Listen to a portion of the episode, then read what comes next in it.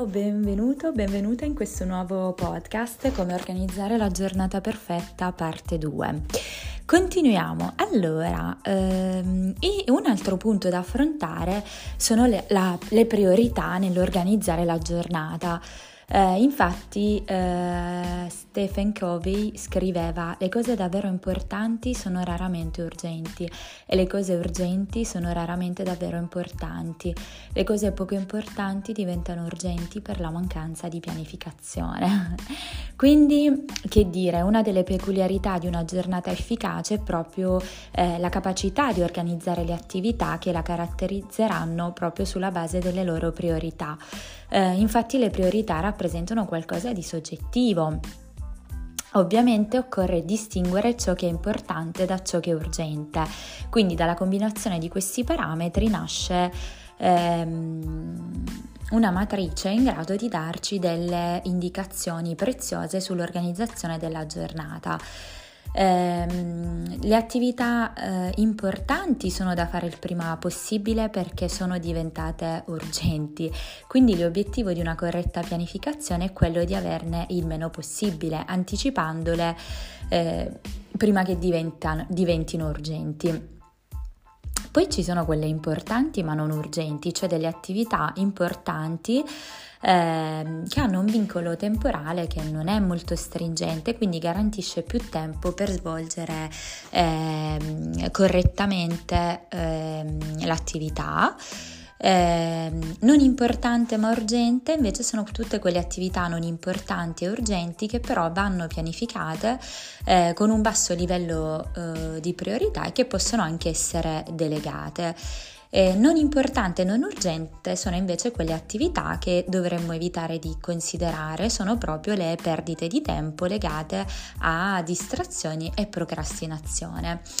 In una giornata tipo conviene sicuramente sfruttare l'inizio della giornata in cui c'è un'efficienza cognitiva che è al massimo eh, per focalizzarsi su attività importanti e urgenti, analizzare tutte le attività non importanti e urgenti, se possibile delegando e per il futuro è importante ad esempio pianificare in anticipo la delega prima che le attività diventino urgenti e poi andare eh, verso le attività importanti e non urgenti. Eh, non bisogna necessariamente terminarle, ma garantire eh, un avanzamento che permetta quindi di concluderle senza eh, che diventino urgenti. E come ultima cosa andiamo a gestire le attività urgenti a bassa priorità che non siamo riusciti a delegare e poi mm, parliamo di morning routine e ora sacra. Eh, Buddha scriveva: Ogni mattina noi nasciamo nuovamente, ciò che decidiamo di fare oggi è ciò che conta davvero. E questo veramente è una verità preziosa e immensa, eh, perché buona parte di quello che siamo è il risultato delle abitudini che abbiamo impiegato nel passato, quindi ciò che saremo nei prossimi anni dipenderà proprio dalla qualità delle abitudini mh, mm, che decideremo di adottare a partire da oggi. Eh, una di quelle più potenti prende il nome di ora sacra, eh, consiste proprio nel ritagliarsi all'interno della propria giornata un'ora totalmente dedicata a se stessi.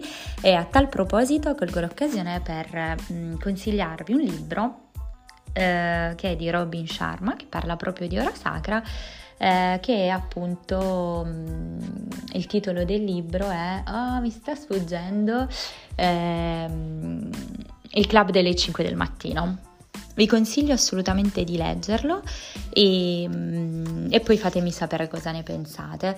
Eh, l'ora sacra, eh, ad esempio nel mio caso, coincide con la routine del mattino, eh, dove lì eh, ho inserito delle pratiche quotidiane, eh, mattutine. Ovviamente ognuno li può adattare mh, mm, in base a ehm, il proprio tempo e le proprie esigenze. Allora, la prima è il silenzio, quindi iniziare la giornata ricercando il silenzio.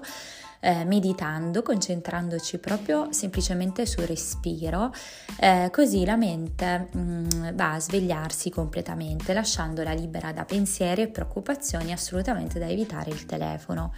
Eh, le affermazioni quindi eh, magari dedicarsi sulle cose che per noi hanno valore o per cui noi siamo grati. Eh, la visualizzazione, quindi andare a creare nella nostra mente come se ci fosse proprio il film della giornata che vogliamo vivere, enfatizzando gli aspetti positivi. Eh, l'esercizio fisico, io mi alleno prevalentemente al mattino, faccio i workout eh, perché mh, mm, mi va proprio a risvegliare totalmente il corpo, la mente darmi la carica per la giornata. Lettura eh, non lo faccio proprio tutte le mattine perché poi lo prediligo alla sera, però a volte inserisco una o due paginette. E, e la scrittura lo faccio sempre mattino e sera e anche durante la giornata, quindi scrivere sul diario eh, un pensiero positivo oppure dei, dei, buoni momenti o anche dei momenti meno belli. E con questo eh, vi lascio alla seconda parte e ci vedremo eh, nel prossimo podcast con la terza parte eh, relativa proprio a eh, come organizzare la giornata perfetta.